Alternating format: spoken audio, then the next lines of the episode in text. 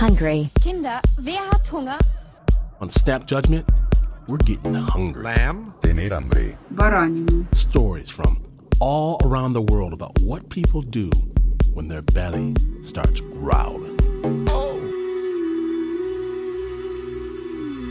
It got to the point where, because I wasn't eating any food, I mean, apart from sort of lizards that I could catch, small lizards, crickets, grasshoppers, a few bugs over the sort of 10 12 day period that I was walking out there, I started losing weight and I just drank a heap of water, started eating leeches and frogs and things like that. Yeah. What is Snap Judgment? It's that left, that right jump. Or don't. Oh. Snap Judgment, storytelling with the beat from PRX and NPR.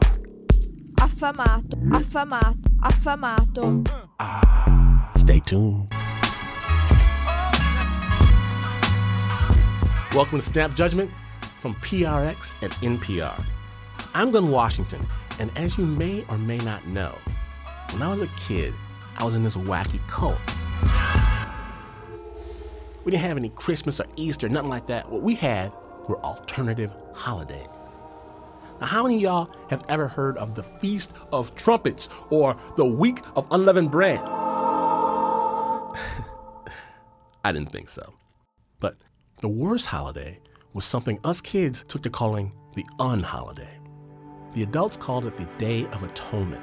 It was a day where everybody was supposed to take time and reflect and get right with the Lord. And that's cool. But as part of the cleansing process, everybody was supposed to fast. No food, no water, no nothing. For 24 hours, from sunset to sunset. And we started young. Like seven or eight years old, we'd be on a complete fast, and that was no good. I'm not sure if it was a psychological or physical thing or what, but I do know as soon as the fast started, the very second the clock ticked, I was hungry, starving. And it wasn't just me. My brothers and I would all be staring at the refrigerator, looking pitiful. Go to bed all hungry. Get up careful not to accidentally swallow any toothpaste, because that was against the rules. Then get ready for church. But hungry as we were, we had to sit and listen to this wah, wah, wah, wah, wah. And see, being little kid hungry makes you deaf and blind. You can only think of pancakes with creamy butter and hot syrup dripping in your fat seared sausages and eggs with that hollandaise sauce. And man, it wasn't even just us youngsters. You'd hear all kinds of big bellies making growling noises. And then came the worst part. Worse than the services, we go home and we just sit there. No TV, no radio, no games, no nothing.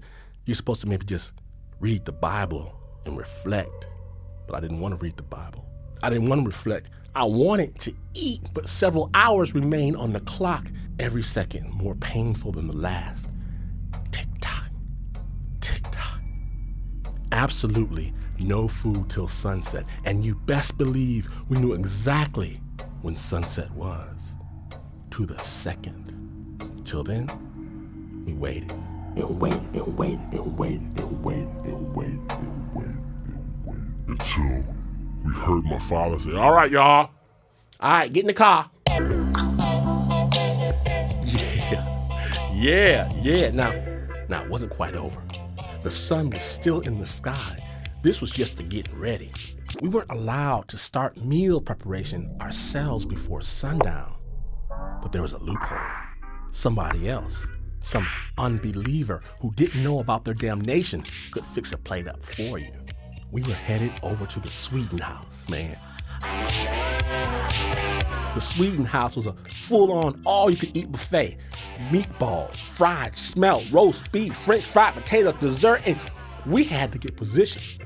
We'd pull into the parking lot, and already you could see some of the church members' cars, but it still wasn't sunset. And you couldn't be seen running top speed just to get to the front of the line. That was not holy, not holy at all. First, people would kind of just wait in their cars. Then they, you know, shamble out, get out the car nice and slow, like they had all the time in the world. all the time. Tick tock. Unless it looked like somebody might hit the line in front of them. Yep, then they picked up the pace with a quickness, and when sunset finally hit, all pretense was off. You'd see church brethren in fancy clothes suddenly running toward the grower line. No cutting, no cutting now, Carl. We'll see you inside. Ha! And inside, it was on. People crowding, hollering. Sweden house didn't know what hit it. Bewildered looking staff, people running around.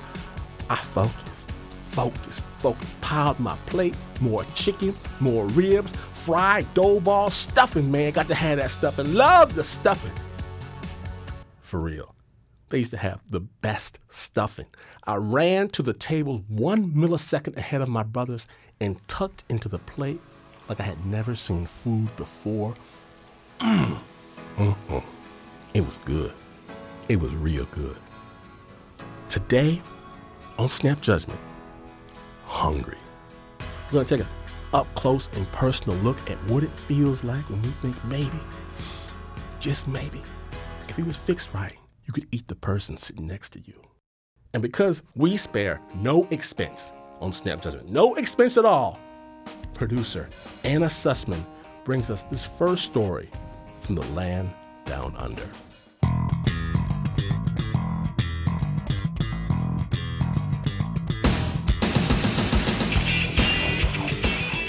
Travelling across Australia on my way to a place called Port Macdonnell, which is in the top end of Australia. There's not a lot of people out there. There's small communities scattered throughout that part of the territory. It's very dry, pretty harsh, scrubby sort of land. There's not a lot out there. Kangaroos, a few bugs, wild dogs.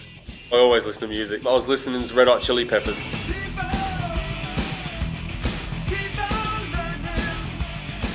This was the third time I'd actually gone around Australia, so I knew the area, I knew the roads, and I sort of I wasn't that worried to be driving out there on my own because I'd done it before. I don't know if you, you might hear a lot of stories about Australia and people going missing in the outback, and yeah, I used to make fun of those people. You know, you don't think that anything like that could happen to you. I saw some people look like they were broken down on the side of the road. This is what they led me to believe anyway. I ended up stopping to help them, and I let one of them in my car about half an hour or 40 minutes down the road, this guy somehow managed to slip something into a can of Pepsi that I had beside me. You know, I started feeling drowsy, and the next thing I know, this guy was wrestled me for the for the steering wheel, and, and yeah, we sort of ended up having a little bit of a fighting match in the car, and then ended up getting stuck down the bottom of a ravine. Then I passed out. I remember waking up. It was dark when I woke up, and I could smell the earth. I could hear this noise coming from behind me. But as I stood up, big flash of daylight hit me in the eyes, and I realised that I'd, I was sort of in a hole and I'd been covered up with a piece of tarpaulin. I looked up and a few dingoes sort of standing around. It looked like one of them was actually scratching at the tarpaulin, trying to get under it. So that's what sort of woke me up, I think. Picked up a couple of rocks and threw them at the dingoes, and they all took a few steps back. And you know, I was still a bit dazed and confused, and I sort of tried to work out where I was. I realised I had no shoes and no socks, and uh, I was basically left in a pair of shorts and a t-shirt, and they'd taken everything else from me. I ended up walking most of that day.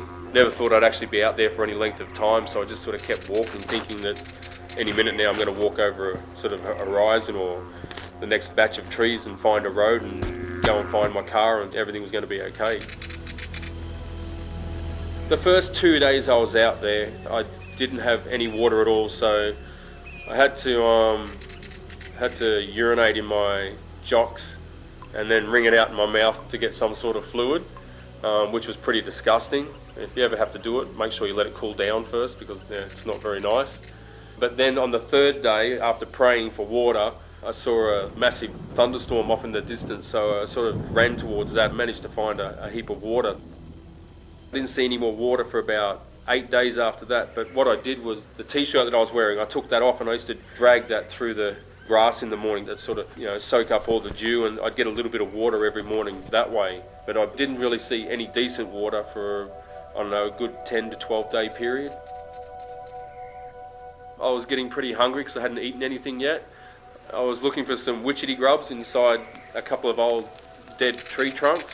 I stuck my hand down inside one of them and I got bitten by a big bush centipede, which basically started to paralyse my body after about four or five hours. I ended up about three and a half, four hours later, sort of staggering around, screaming out, trying to get, trying to get help from someone. But obviously there was nobody out there, and then the last thing I know, I passed out.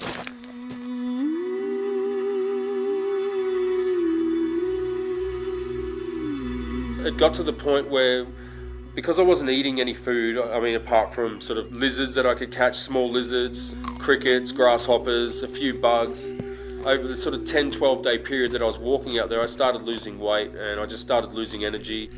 I ended up finding the dam and I camped on that dam for about 10 days, drank a heap of water, started eating leeches and frogs and things like that. And then one day I decided that, yep, feel pretty good again. I've got some food, got some water. So I tried to start walking again. I walked about maybe four or five k's away from the dam and ended up dropping from dehydration again. I woke up in the sun, sort of roasting away, and I just thought there's no way I can walk anymore. So I literally turned around and started walking back towards the dam, and it took me about six hours to walk five kilometres back to the dam. So yeah, I just realised that I didn't have the energy to walk away from there. I was stuck there. I wasn't going anywhere. I thought if nobody comes to find me, then there's a good chance that I won't I won't walk out of here. Um, yeah, it was a bit of a worry.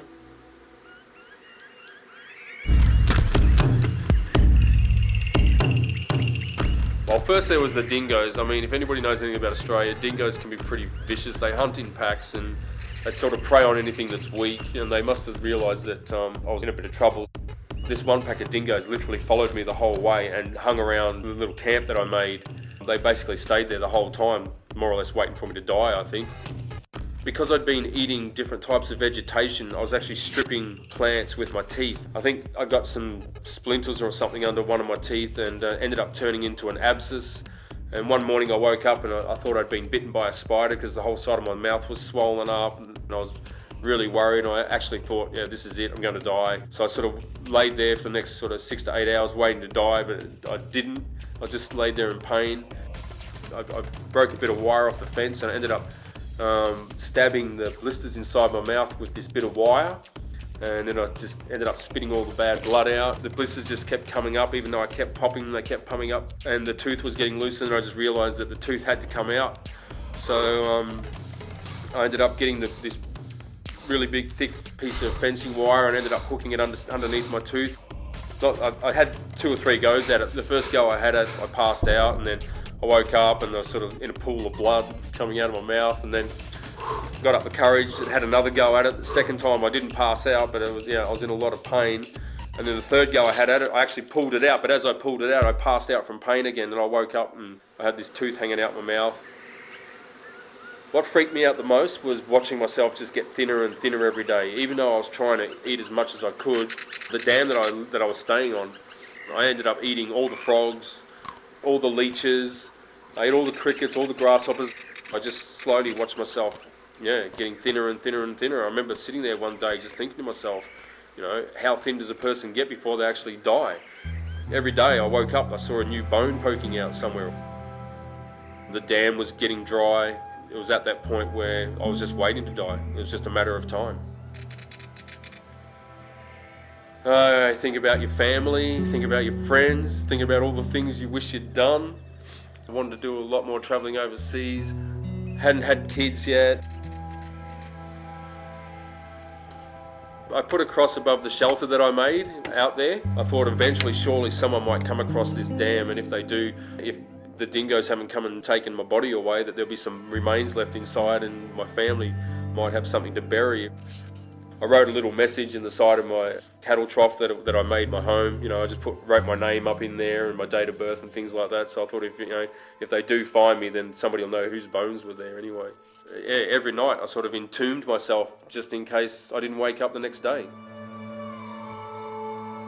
When I first started putting the shelter together.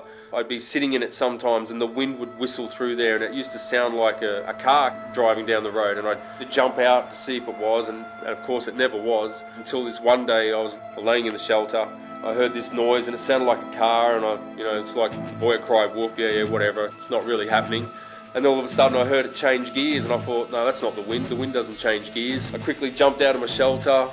The guys that were in the car, they thought that I was a dingo up on top of the dam, so they pulled the gun out. Looked through the scope of the gun and saw that it, um, that it was a human up on top of the dam and not a dingo. And then they sort of came over and said, you know, you all right? And started asking me questions, who I was, where I was, what the hell I was doing out there, and I started to go through the whole story, and they yeah, they literally just they couldn't believe it, couldn't stop touching them, just to make sure they were real. I was actually out there for 71 days in total before I actually got found, so not quite three months. But yeah, then they just they took me back to their station house, called the um, flying doctor service, and then the flying doctor service came in the next day and picked me up.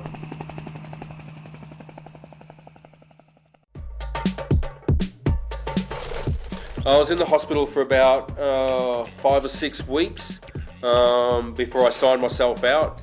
I was so happy about being back in the land of the living that I didn't want to sit in hospital.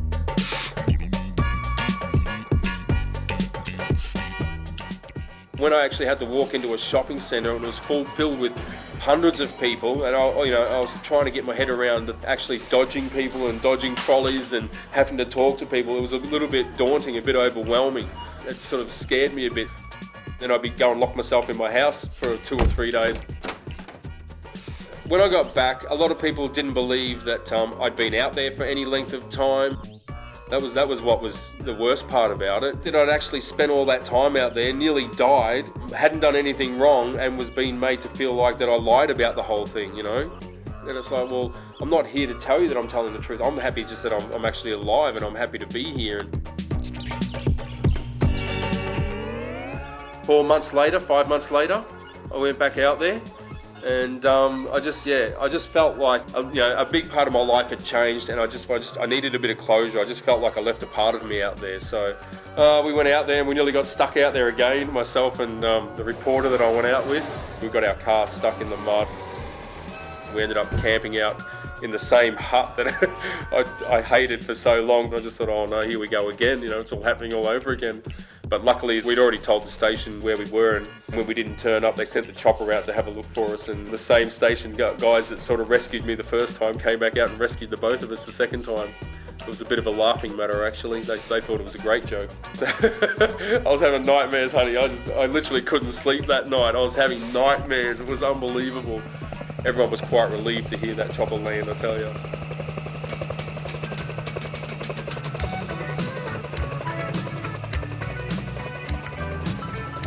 Many thanks, many, many thanks to Ricky Megee for sharing his tale.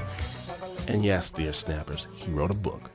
It's called Left for Dead How I Survived 71 Days in a Desert Hell. Amazing story, Ricky.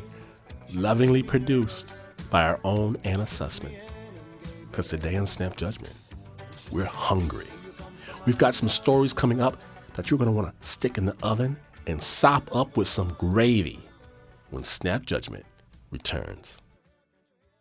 Mm-hmm.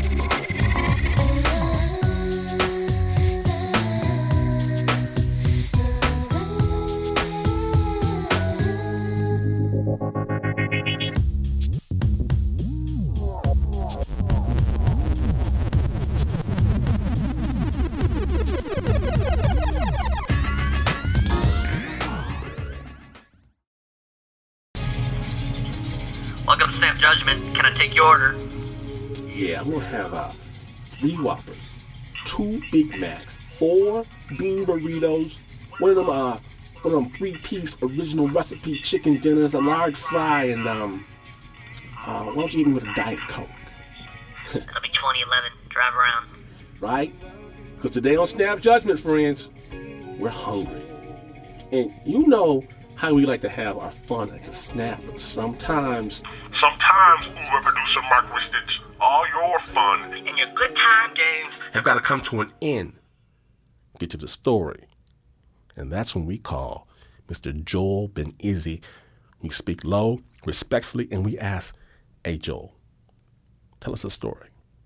When I was 12, where I lived, which was the suburbs of the suburbs of the suburbs, it was streets after streets after streets leading to freeways, and I hated it. I was stuck taking buses, and as a kid growing up in LA, cars were kind of sacred. Buses were for losers. They were hot, slow greenhouses on wheels. I'm the only one riding the bus. That's the other thing. The buses are so bad, nobody rides them. And in protest, I decided I would sit in the seat reserved for elderly and handicapped. So there I was. And here comes a guy. He looks like he's about a 100 years old. He's walking with a cane and says to the bus driver, How much is it? It's a quarter. 25 cents. Guy reaches in his pocket.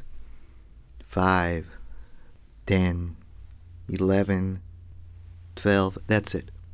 I see my whole life passing before my eyes. It will be spent on this bus. Now, with a whole bus to sit on, he wants to sit where I am. So I move over to the side, I scoot over, and he sits. And he, he looks me up and down, and then he does an odd thing. He reaches into his shopping bag and he pulls out an orange, which he holds up for me to look at. And finally he says, What do you think? And I look at the orange and say, I think it's an orange. He said, Yes, it, it's an orange. But what do you think of it? Well, I took the orange and I looked at it, and of course, pretty much it's an orange. I looked at the orange for a long time, and he finally said, You don't understand, do you? He said, You know, I, I'm not from around here. Duh. He said, I, I came from Germany after the war. Did you study the war? I said, Yeah, yeah, I learned about the war in, in school. He said, Yeah, yeah. He said, Did you learn about the place I came from? A place called Auschwitz. And I said, In fact, I, I actually read an article about it. There was a big sign over the front that said, Work makes free. And he got very excited. He said, When you read the article, did they tell you it was black and white? And I said, uh, the pictures in the article were black and white, but the place wasn't black and white. He said, no, it was black and white. He said, what I mean is that the guards wore black, black uniforms with black shiny boots. And you could look at your face in the reflection in the boots and you'd see a, a pale white face. And there on the skin were numbers. Look, he pulled up his sleeve and he said, You see these numbers? They're blue now, but when they burned them in, they were black. Everything was black, white, gray. The fence was black, the sky was gray, the snow would fall. One day it would be white, the next day the ashes from the smokestacks would turn it gray. But what I most remember was the food was gray. In a big barrel they would cook maybe eight or nine potatoes and boil them till they dissolved. And you'd get one bowl of this each day, the black metal bowl. And if you got a piece of potato, you were lucky. So this was what we did. We worked. We waited for our gray soup and tried to stay warm. Now, to stay warm, I would look for paper. I could stuff the paper in my shoes or put it inside my black and white paper uniform to stay warm.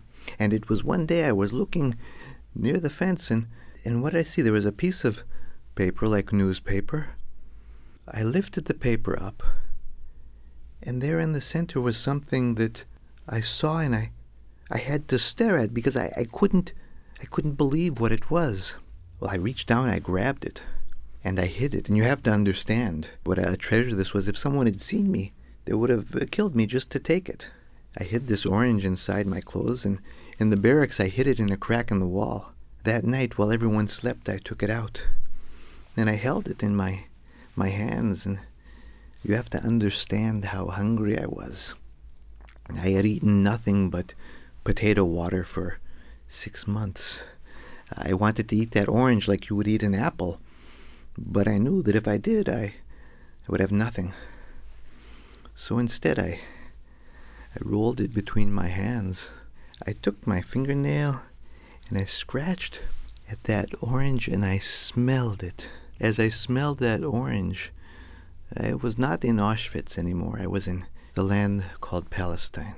My cousin had moved there before the war, and he had written, Here we grow oranges, and the smell of these oranges fills the air. It's the smell of freedom. For the moment I smelled that, I was free. I opened my eyes. I, I was back in Auschwitz. I, I couldn't eat the orange. I put it back. And the next night I took it out again, and again scratched it, and again smelled it. And I told myself I wouldn't eat it until after a, a very bad day. Well, you didn't have to wait long in Auschwitz for a bad day. Came a few days later a, a selection. A guard stood at the front of a long line. He had a gun with a bayonet on the end. He would stare at the person in front of line and he would point right or left. Those sent to the left went to the showers and they never returned. Those to the right went back to the barracks. He looked at me, said, Right. And that night, I gathered those around me in the barracks, and they said, I have something. And I brought it out for them. And each one looked at it as I had, because you see, they had forgotten the color and we passed it around. Each one rolled it in their hands. And finally, when it came back to me, I, I peeled it, and I gave each person a section. I closed my eyes, and I ate mine, and I will tell you nothing, nothing before or since has tasted so sweet. It was the taste of, of freedom. It was the taste of hope. I gathered up the peels and I kept them and I took them out to smell each night to remind me of freedom. Before long came spring. Finally, the snow melted, and there through the cracks in the cement, plants came up. Tiny green plants. To the guards, they were weeds. To us, they were color. Eventually, the war ended, and I came here. But you see that orange, it, it saved my life. With that, the bus stopped. He got up and he said, Young man, remember the sweet things in life.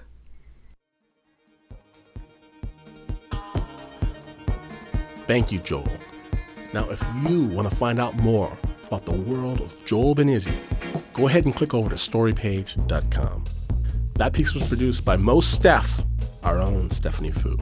Now then, have you ever been on one of those fancy cruise ships that have teams of chefs preparing gourmet meals to your own personalized specifications? No? Well, Donna Salter, she's never been on one of those ships either.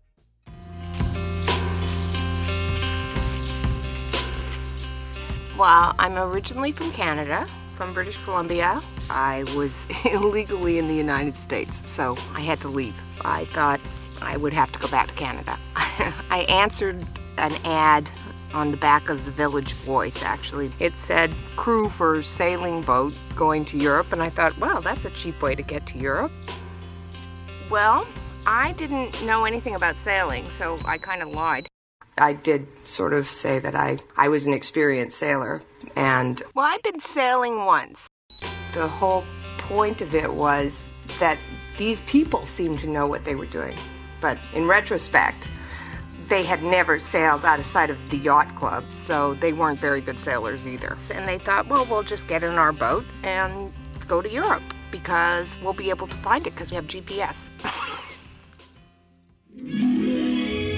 I flew down to Fort Lauderdale. I set out from the yacht club and started sailing. They did not know enough about sailing to know that they were stupid, and I didn't know enough about sailing to know that I was stupid, and we all just sort of piled onto this boat together. In order to get to Portugal, you have to stop. So the first leg of the trip is always to Bermuda. And it was a wonderful, wonderful experience as the grubby water of the coast slipped away, and you get into this beautiful, deep navy blue water. I can't even describe it. It's so beautiful. But you see nothing. There's no land, there's nothing except the ocean and the sky. But as soon as you lose sight of land, you get very, very ill. We all turned sort of green and threw up a lot. It was supposed to take five to seven days to get there. About the second day, when we'd sort of recovered from our seasickness, we were becalmed, which meant we had no wind, so we couldn't sail at all. So we're just sitting there, waiting for wind. Once we got underway again, a sail tour. We had no way to sail the boat and no way to fix it.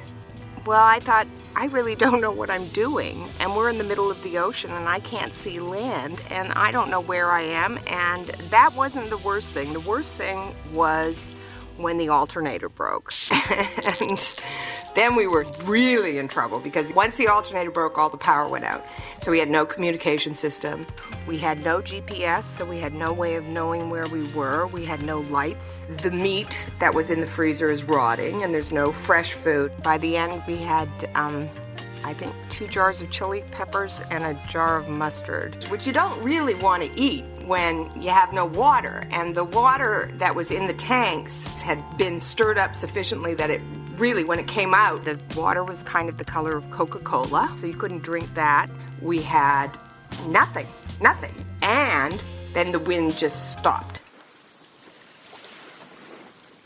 So we're just kind of sitting in the middle of the ocean. You know, the captain said that he could use a sextant, but he, he didn't know how to use it clearly. And it's very hot, and you're sitting in the middle of the ocean. We ended up swimming around the boat to try to cool off. I'm thinking about sharks.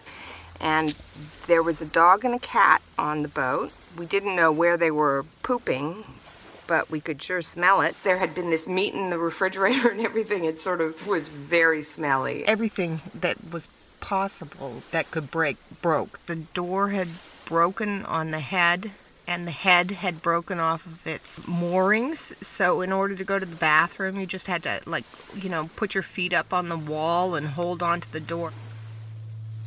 When you're in a situation like that, it gets worse every day. You know, you think, well, it can't get any worse than this. And then the next day, it gets worse. And then the next day, it gets worse. So you just try not to think about it. I didn't actually start thinking this was crazy until I started hallucinating. I was all by myself up on the deck of the boat when I would be on watch overnight. And then I started having auditory hallucinations. And I could hear things. I could hear people calling me, and I could see lights. The flashlight batteries had started to go dim. And there was nothing, just voices. Just voices. And I thought, this is crazy. This is crazy. I'm scared. I'm not going to get out of this one. I thought I was going to die out at sea. And finally, I went down to the other woman who was on board. I said, I think I hear something. I think I see something. And she said, Oh, you're hallucinating. I've been hallucinating for three days. and, and so I asked her if she would mind coming up and sitting watch with me, and we started sitting watches together just to make sure that the hallucinations weren't real. That was after about 10 days, and we were kind of hungry then too. We hadn't had anything for about two days.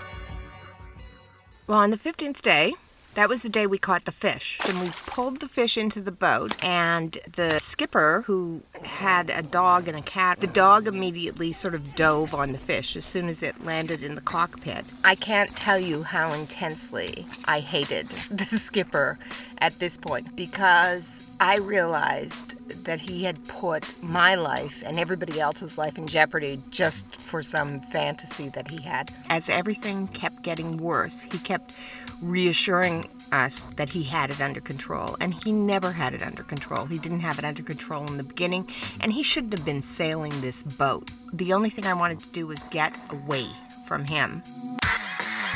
And then I saw a fishing boat. It was the first thing I'd seen in maybe 10 days. I was so relieved. I was so relieved. I hadn't known how scared I was until I realized that we were actually going to live. And I stood on the front of the boat and started screaming, Help me! Help me! The skipper told me to shut up. We'd find Bermuda on our own. He was a veteran from WW2, the big one, and he really didn't want anybody's help, especially a woman. And I said, No, I'm getting out of here. and so I started screaming and waving my hands and asking the fishing boat to come and get me. And um, so the fishing boat pulled alongside, and I said, Just take us to anywhere, anywhere that, that there's land. They led us to Bermuda.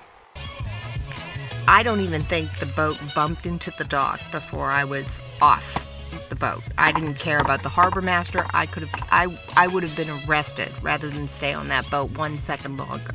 And uh, I got off the boat and I went and ate a steak. Oh, that steak tasted better than any steak I've ever had. I'll tell you something there there are two things that are really good when you get off a boat. Food and a shower.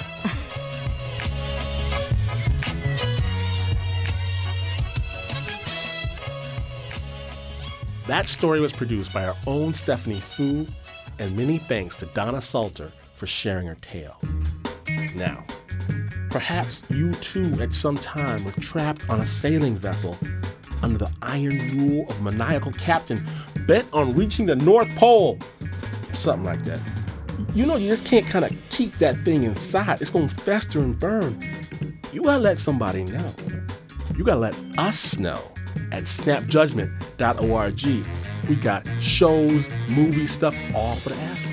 Just for the asking. You like that Facebook? We've got that Facebook. You like the Twitter? We've got the Twitter. Hit us up. Share your story. We promise not to tell anybody unless, you know, maybe they enjoy national radio programming. Keep it locked right here.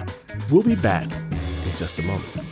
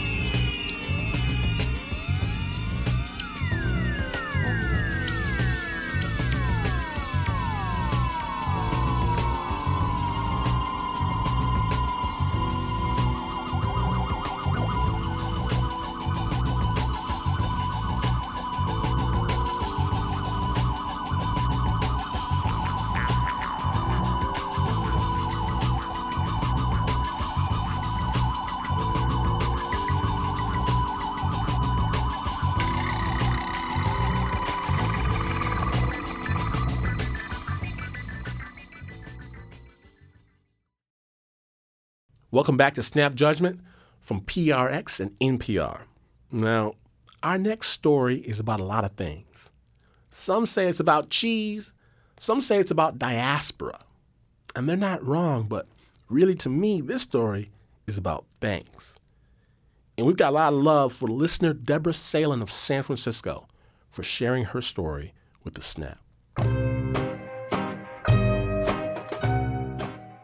So it's 1984, and I have this amazing opportunity to go to the former Soviet Union. We were going to visit, you know, and see all these really great sites in Moscow, and also have the opportunity to visit with some Soviet Jews. Jewish families were not permitted to practice their culture and their religion in the former Soviet Union, and they felt persecuted and they wanted to leave, and they were refused exit, and so they were nicknamed refuseniks. Basically, the government would accuse the father of the family of having state secrets. And so when he tried to leave, it was like an offense against the country.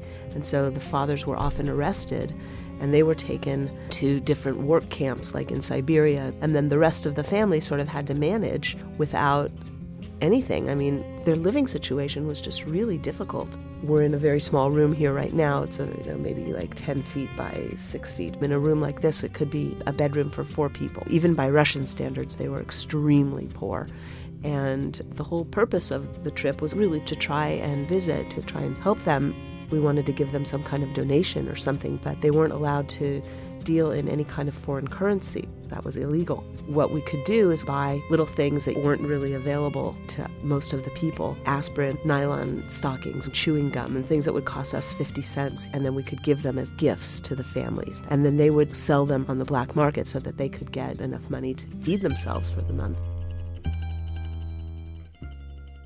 One day in the Ukraine somewhere. We stayed over in this hotel. It was really crazy because they're just like completely like not friendly, not service oriented people at all. They're just like, where are you going? Why are you going there? They called them the concierge, but it was really a KGB agent because they were just constantly watching our comings and goings. And every time we would come back to these different hotels, our belongings would be all different.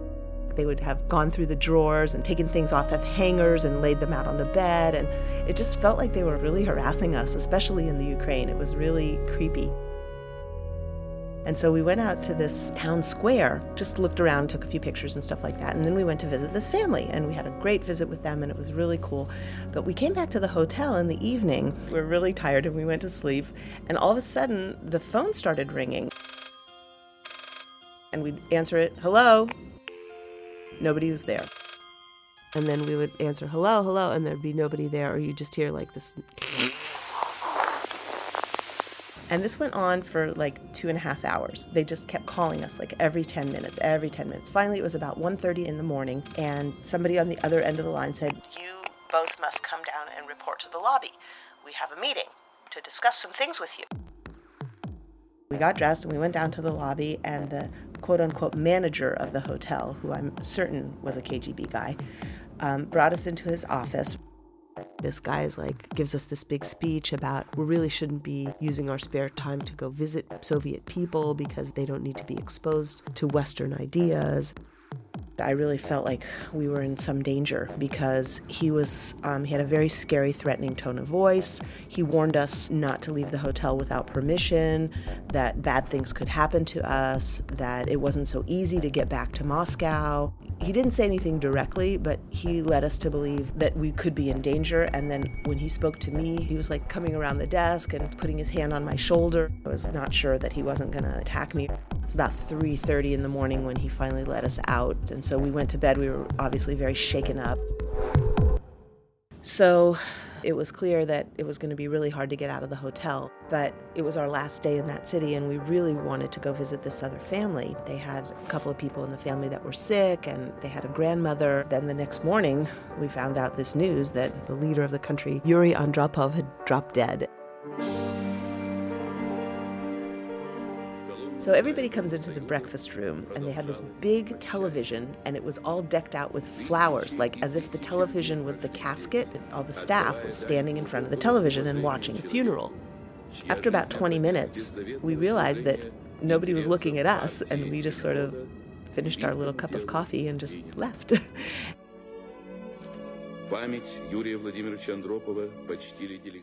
We snuck out of the dining room so quickly that we didn't even have time to go up to our rooms to bring them the gifts that we had for them. And so we figured, okay, well, we'll just go shopping in the, you know, in the town square. It was really cold outside. I remember it was so, so, so cold. We crossed the street and there were a bunch of different little boutiques and shops and stuff what's strange about these different Soviet shops is they have nothing in them. I mean, they're like these beautifully decorated stores, and there's nothing for sale in them. They just told us this word that they always say is called deficit. So they say deficit all the time. Like basically, they've run out of these things. They were saying that they hadn't had a lot of different products for a long time. And then we thought, well, maybe on the other side of this courtyard there might be a few more stores. So we started going into this courtyard. And all of a sudden, my friend and I, she looks to the right, I look to the left, and there's four guys coming from each corner of this courtyard. All four of them were wearing identical outfits. It was really bizarre. Dark gray, thick wool coats, and they had these matching scarves. They had this red and gray wool plaid scarves on. And then we noticed that all four of them had these sticks in their hands, like billy clubs. And then they started doing this kind of noise with their hand just like that and it was so scary and they were just looking at us and they said something to us in russian go get from here get from here out of here out of here and then they started coming towards us It was like the first time that I really felt it wasn't an adventure anymore. There was a threat. You kind of blank out almost. It's just like you just just go, just get out. And we just turned and walked really fast. They were around us and they they let us out. They kind of opened up their little cage and let us through. We wanted to just find a place that felt safe, and uh, we saw there was a little shop. And it was a cheese store. We tried to, you know, can we buy some cheese? And she looked at us with a very strange look like you you want cheese? And we said oh yes we love cheese. We love russian cheese. And then there was this one refrigerated area and inside this refrigerator were all these wheels of cheese. But it was all one kind. She said no russian cheese holland cheese holland cheese. And i said okay okay holland cheese. We love holland cheese. We used all of the rubles that we had 16 or 18 dollars and it bought us at least 30 pounds of cheese I mean, it was a huge amount of cheese. I can't even begin to tell you how much cheese we had. I think we were in that cheese shop for over an hour. Finally, my friend and I, you know, kind of talked in the cheese shop and said, Well, do you think we should like try again? I don't know if it's safe. We looked around the courtyard kind of from a distance and saw that there was nobody in there. So we just said, You know what? We're going to go for it. And we just took a deep breath and crossed the courtyard, and everything was fine. We got into the house. We just knocked on their door and they opened the door and they were like, Hi, we got your name from the Soviet Jewish connection and we couldn't bring you very much, but we have a lot of cheese. they were really, really grateful. They told us that the cheese that we bought for them would feed their family, five people, for like three weeks. The whole family. Just just that cheese. When the grandmother received the cheese, she held a few of the packages in her hand and she said, This cheese should bring you and us the same mazel in our life, the same happiness. You should go and you should get married and you should have many children and they should have much cheese in their life.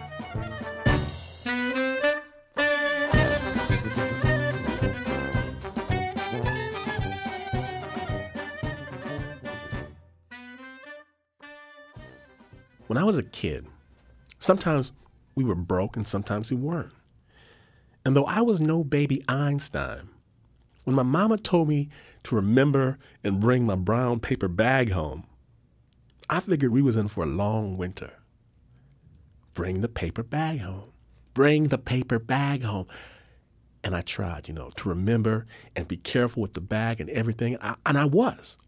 I really was until it got destroyed in the great Miss Moby, I'm losing my mind, call a substitute teacher incident. So instead, my mama wrapped my lunch in one of those big paper bags you put your groceries in. And I had it folded down so nobody would see, had it in my jacket when we sat down at the cafeteria. I was starving, but I had to be straight, magical David Copperfield sneaking out my little peanut butter and apple sandwich. But noticing the poor black kid was Sammy McGee's full time job, and Sammy McGee never took a day off. Hey, hey! Sammy ripped open the jacket.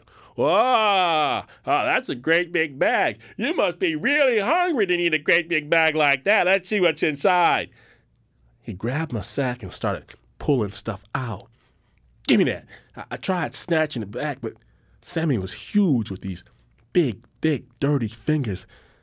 First, he pulled out my unsweetened shredded wheat squares and he sniffed. yeah, this is what they eat.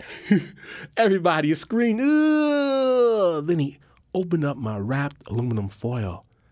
And this, this is what they pick out of your garbage when you're sleeping. And he dumped the lima beans from last night's dinner on the ground. Oh, now, now you go clean that up. Make me. I knew as soon as I said it, the wrong thing had come out of my mouth. Sammy smiled and spoke loud enough for everybody to hear. I don't make niggers, said Sammy McGee. I sell 'em.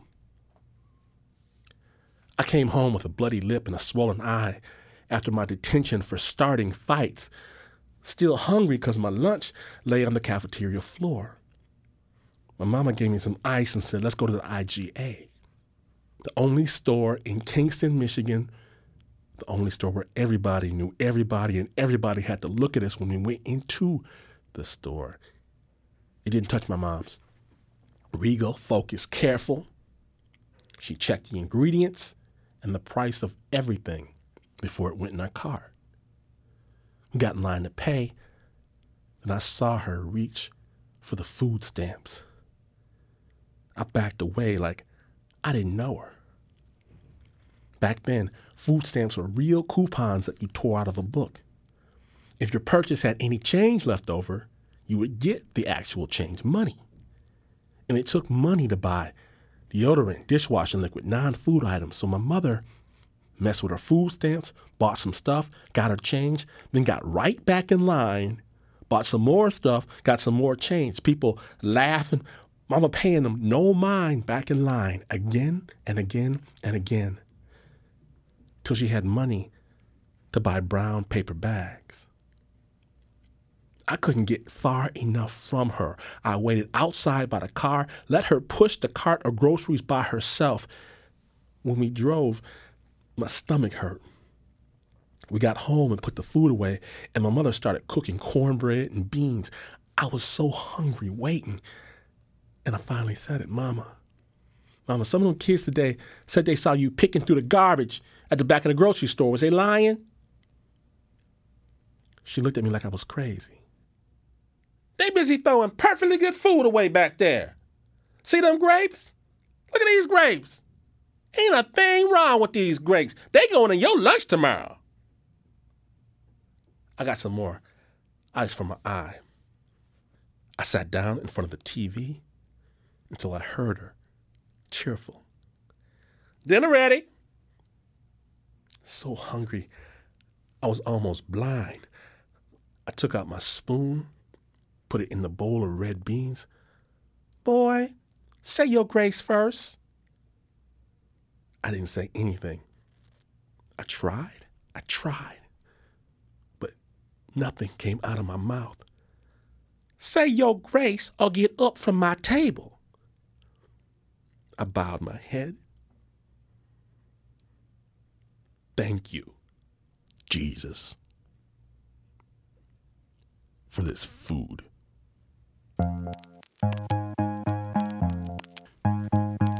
It's happened. It's happened one more time. Understand that Snap Judgment was produced by myself, but never ever alone. Never alone, friends. Please put your hands together for the Uber producer, Mr. Mark Ristich. Most Steph, our own Stephanie Foo, stepped up and put a little something special into this episode. Thank you, Stephanie. And know this criminals, they can't just come rolling in the Snap Judgment studios unless they speak first with Rita Daniels. You understand? You capiche? Anna Sussman, she knows the exchange rate for three heads of a sheep. Half man, half machine, Will Urbina. Half machine, half another kind of machine, Mr. Joe Golding. Now, if you see the Corporation for Public Broadcasting falling, falling, falling towards you, don't just stand there.